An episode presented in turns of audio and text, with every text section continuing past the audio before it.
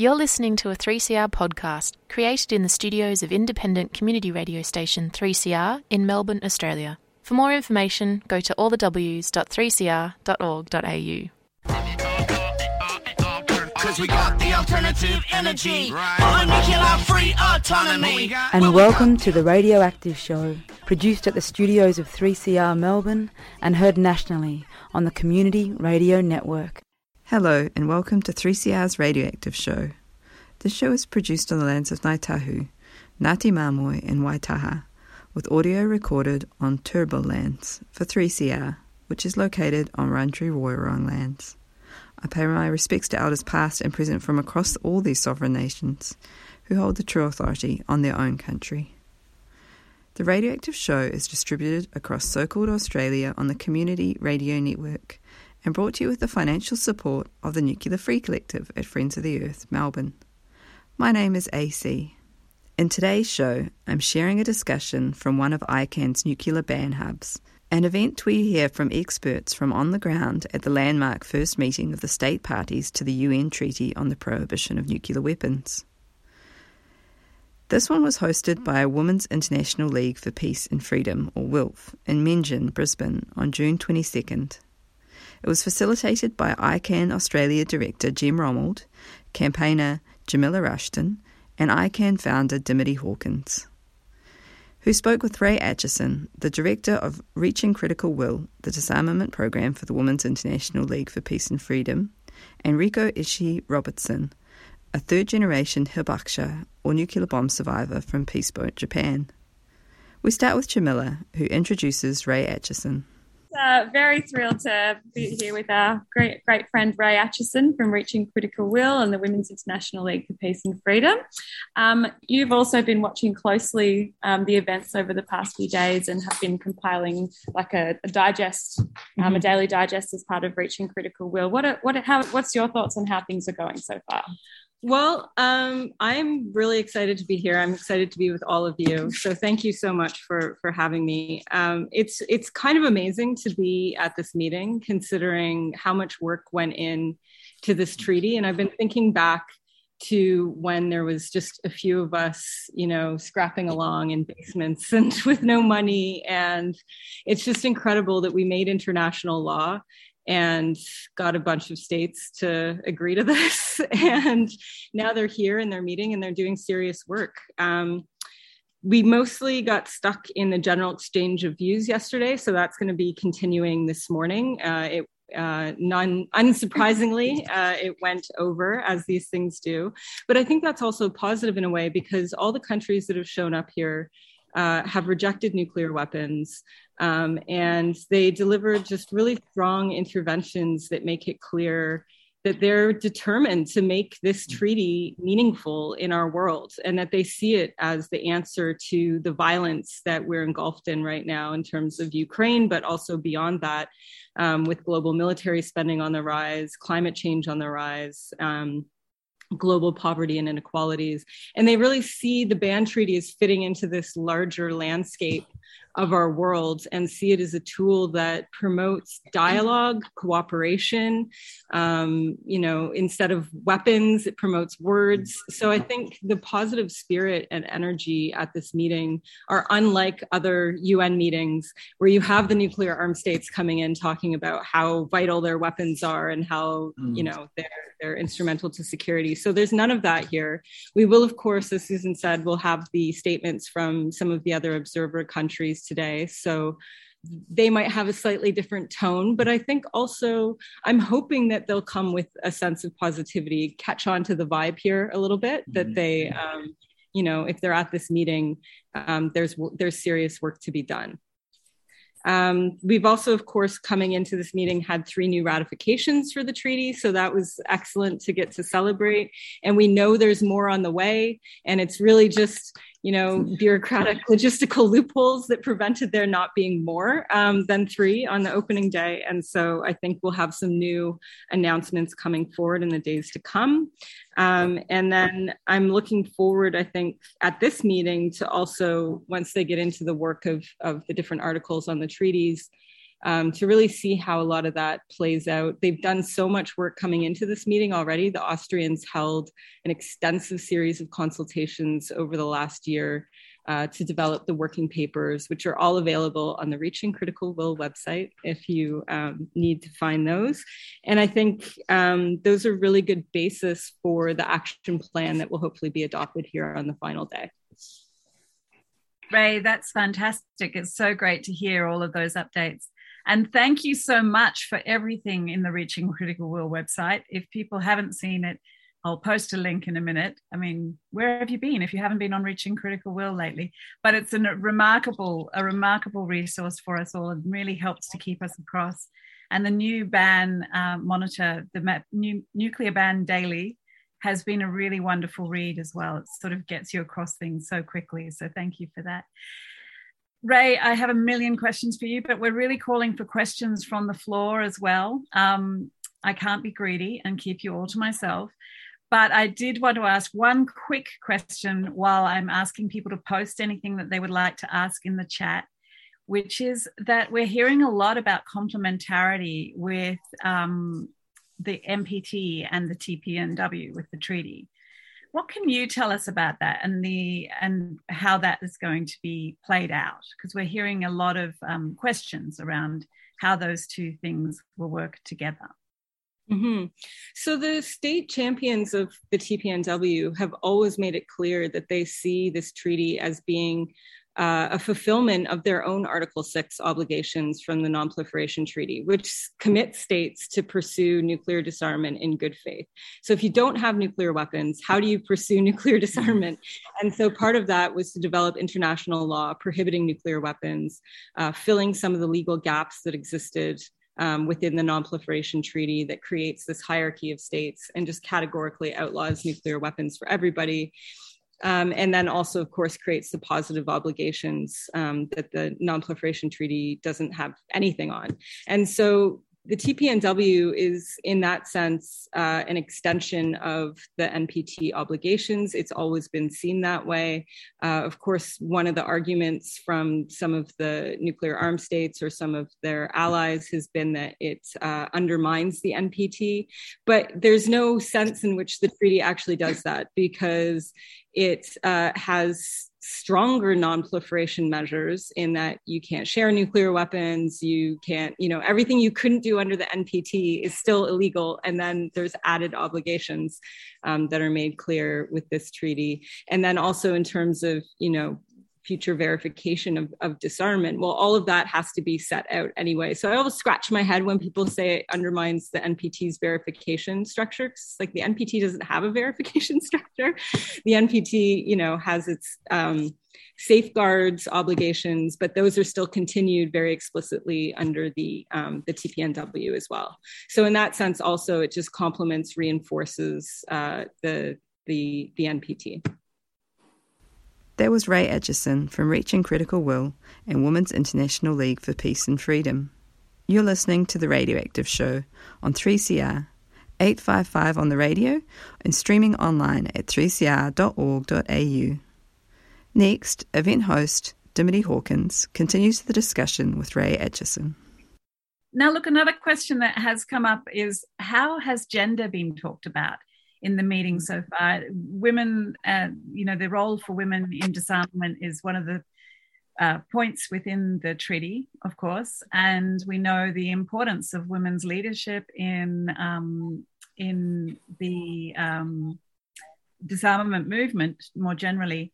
How have we seen that being addressed within this meeting of states parties at the moment? Oh, yeah, a number of countries are reaffirming their commitment to the gender provisions of the TPNW, which includes, of course, that uh, there's a disproportionate impact from ionizing radiation on the bodies of women and girls. Uh, so that's um, in the in the preamble of the treaty, but then also the uh, call for states to increase women's participation.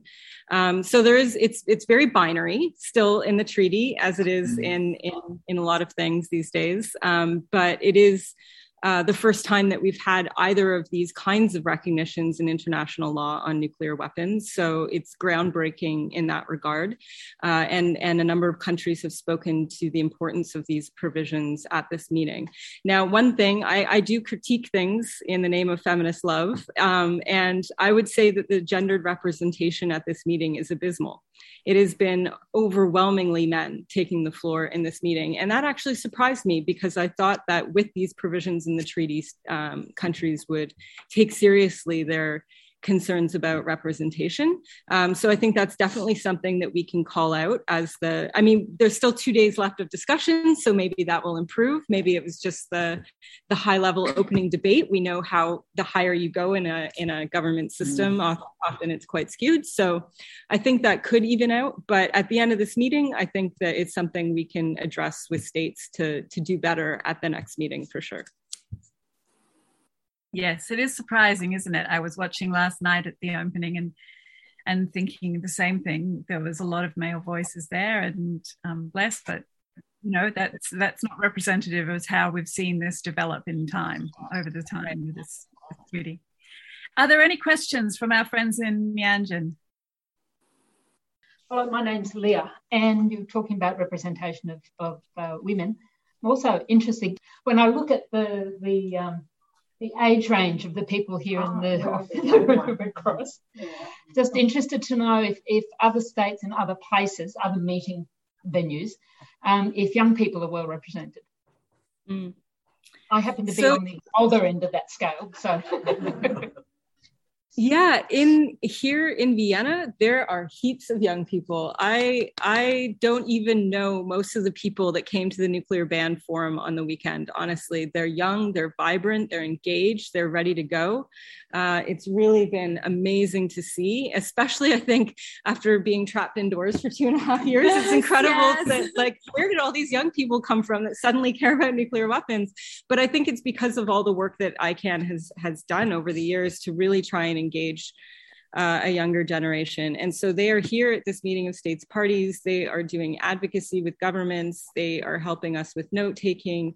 Um, they are participating in the side events. They're organizing different things. So that's been just wonderful to see. That's great. Thank you. Ray, I've just got, uh, there's so many people asking questions in the chat here to me. Um, I've just got two more for you. I know you need to get back to the meeting because it's a big day. Um, one person who's here from the Red Cross is asking, um, I have a follow up question on compatibility between NPT and TPNW. What are the thoughts around some states' views that TPNW provides opportunities to forum shop between the T- NPT and the TPNW safeguard measures for states that are yet part, party to either treaty. Sorry, so, Ray, just before you go, I will just throw the other one in here as well. Um, have the talks been positive with South uh, South Pacific nations as mm. well? Yeah, throwing both things at you at once.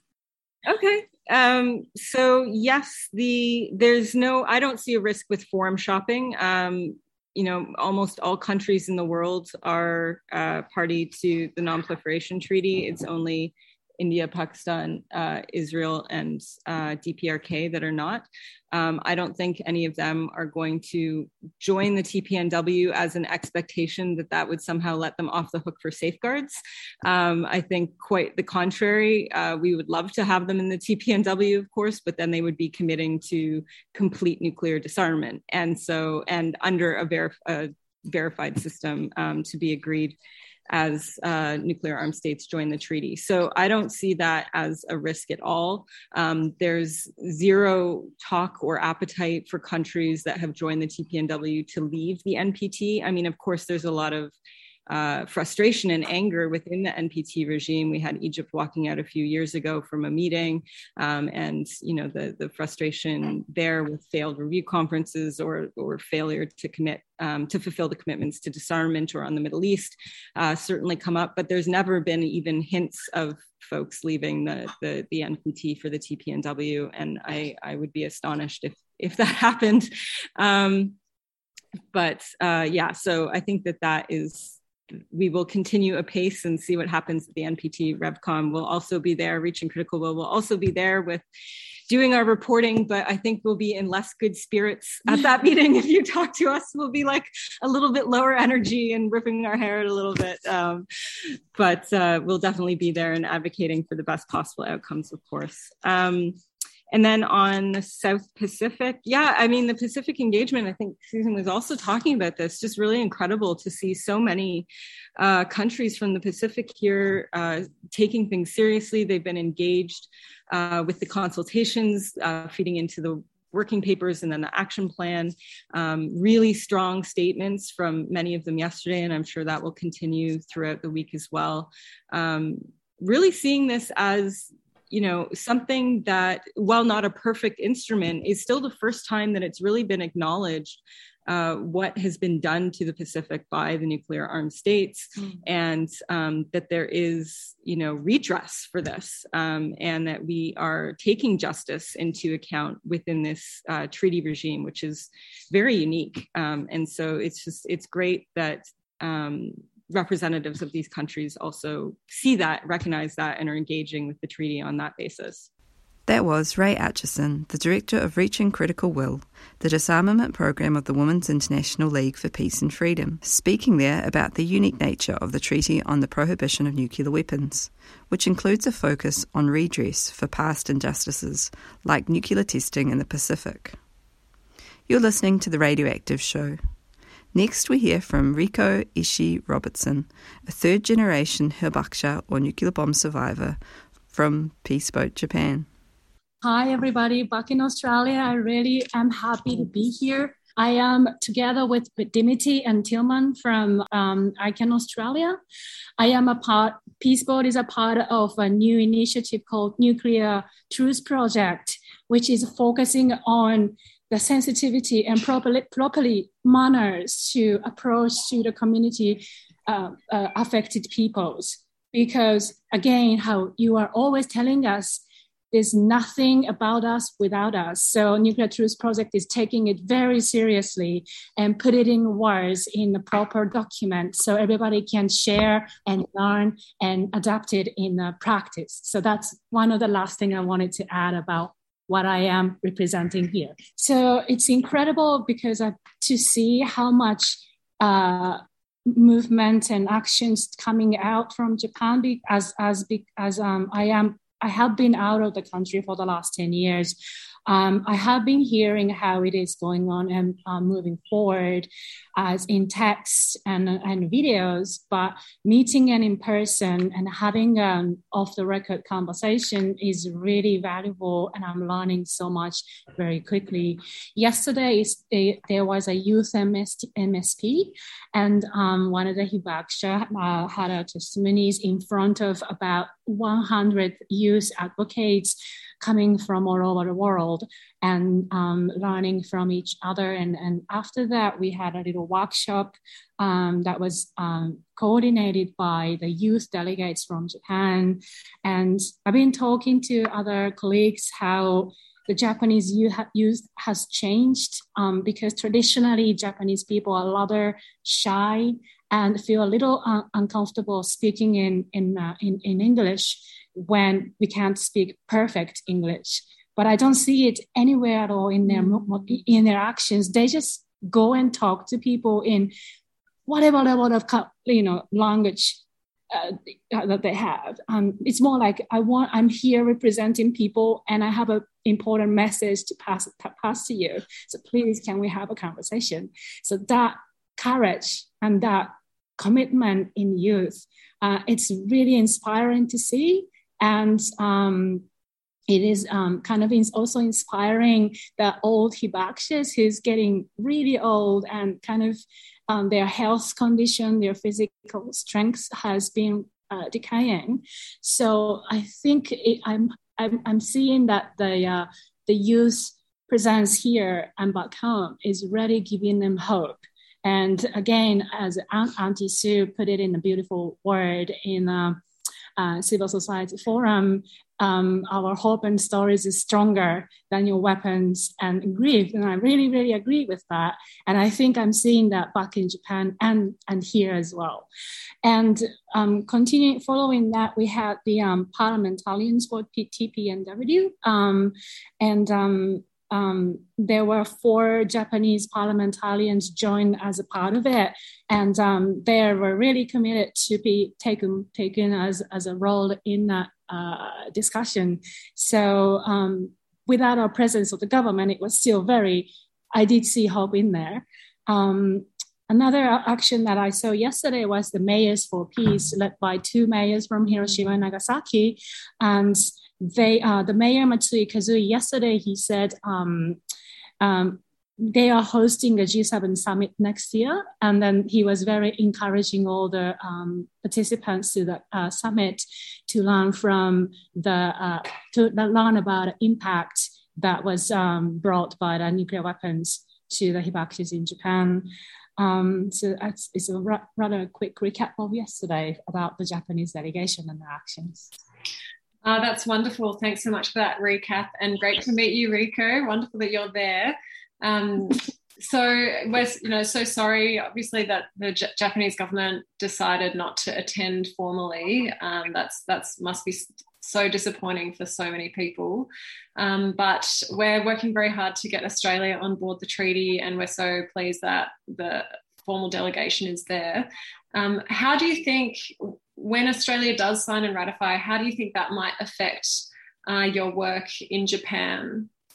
Oh, it's going to have a huge uh, positive impact on, on, on our government for sure, because we are connected with one ocean. You are on the other end of the ocean. And we say that because we walk on the boat and then that, that goes around the water, right? So we do know that it's connected.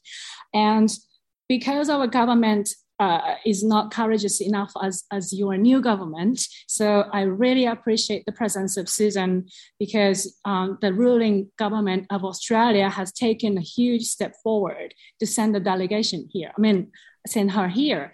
And I think that will kind of sh- give us a showcase that um, even under a huge impact of the nuclear weapon states politically, we can still do that. Our government can still do that. What's lacking here is the will and commitment. And that is a very shameful, shameful uh, uh, behavior. And together with our um, presence of the youth and uh, young, young, activists and hibakushis, and our media is is huge here. There are like ten Japanese media is here covering how actually how much wider the nuclear affected peoples uh, are from, and and and how much more they're out there uh, rather than hibakusha. So, um, and how shameful it is, uh, unlike your, your government, that they're not even here to learn. Susan said that she's here to learn and she's open for dialogue, and that's what we want. Um, so I think um, if your if Australian government does step forward and um, you know send uh, assign and ratify TPNW, it's definitely going to have a positive impact, which we, the Japanese civil society groups, are really, really looking forward to see. There was Riko Ishii Robertson, a third generation hibakusha or nuclear bomb survivor from Peaceboat, Japan. You're listening to The Radioactive Show, produced for 3CR and distributed across so called Australia on the Community Radio Network. Next, Rico responds to a question from the audience about how the threat of nuclear war in Ukraine has impacted on people at the UN meeting. Oh, thank you for the question. Um, it's been um, because this conference is taking place in, in Europe, where the threat and uh, uh, fear of the next nuclear war is so realistic. Uh, it's been often mentioned by the um, uh, the, the, the events and and um, I think that uh, although it's very scary that that people are taking this TPNW's importance and, and necessity more seriously mm. because of the in-face threat of the nuclear war. And um, I just wanted to make it very quick, but I wanted to say that um, because you have Aboriginal community, because you have the impacted peoples by the, by the um, um, other um, nuclear uh, uh, uh, industry, I mean nuclear weapon industry. Um, Pacific use um, from Majuro, she said, um, it feels like when you're talking about the possibility and, uh, and, uh, and threat of upcoming nuclear war, you, they feel like they're be left behind. And I think it's really important to not note that, where European delegates are so focused on the mm. coming, incoming threat of nuclear war. There are people who, who survived, and there are people who've been fighting about this. So I think it's very important to get that voice forward and, and then mm. push the Article 6 and 7 right here in the discussion room so they actually feel that it's not just a threat. It has actually happened in the past and it's still ongoing. The impact is ongoing. So if we can put the dialogue into that discussion table, I think it's going to be very effective. And we've got a really strong voices here from the South Pacific and also ICAN Australia, um, represented by mm-hmm. Jamila. So, um, yeah, that, that's that's what we are um, hoping to see uh, to hear in, in the conversation. Um, Rico, thank you so much for your explanation. Um, I was wondering if you could talk a little bit more about how the voices of Hibakusha have been incorporated into the events there in Vienna. And um, I particularly wanted to thank you for mentioning the, the protocols with the um, Nuclear Truth Project as well. But how have the Hibakusha been represented in um, in Vienna there this week? Um, it's surprising that they uh, so many Hibakushas flew such a long distance in such uh, in scary uh, moment in, in pandemic um, they brought themselves over here and they have been welcome and rep- well represented at the um, civil society forum and the humanitarian impact of nuclear weapons forum but then not much on, on the um, first meeting of said parties. And we've, we're getting a lot of questions from japanese media why the representative of the nuclear impact affected peoples are from kazakhstan and not hibakusha the, the answer is very simple. Our government is not present, and Kazakhstan Kazakh government has taken initiative. So it's such an embarrassing thing, and it's such a disappointing thing for for um, aging Hibakusha people. And you know they have they are used to being disappointed by our government, but this is such a final blow for them because we've been they have been waiting for our government to say, we, we come, at least we are observing this, but that didn't even happen. So they're excellent in keeping up their hopes um, and being kind and being open to dialogues and interviews from um, you know medias from all, all over the world but you can't hide their, their disappointment and there's a very clear reason why. That was Rico Ishii Robertson a third generation Hibakusha or nuclear bomb survivor from Peace Boat, Japan. That's it for today. You've been listening to The Radioactive Show, produced for 3CR remotely in Waitaha, in Te Waipounamu in Aotearoa, and broadcast across the stolen lands known as Australia through the Community Radio Network.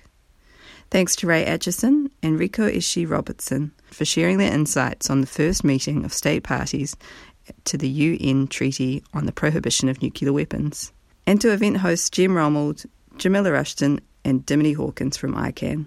Also, Women's International League for Peace and Freedom in Meanjin, Brisbane.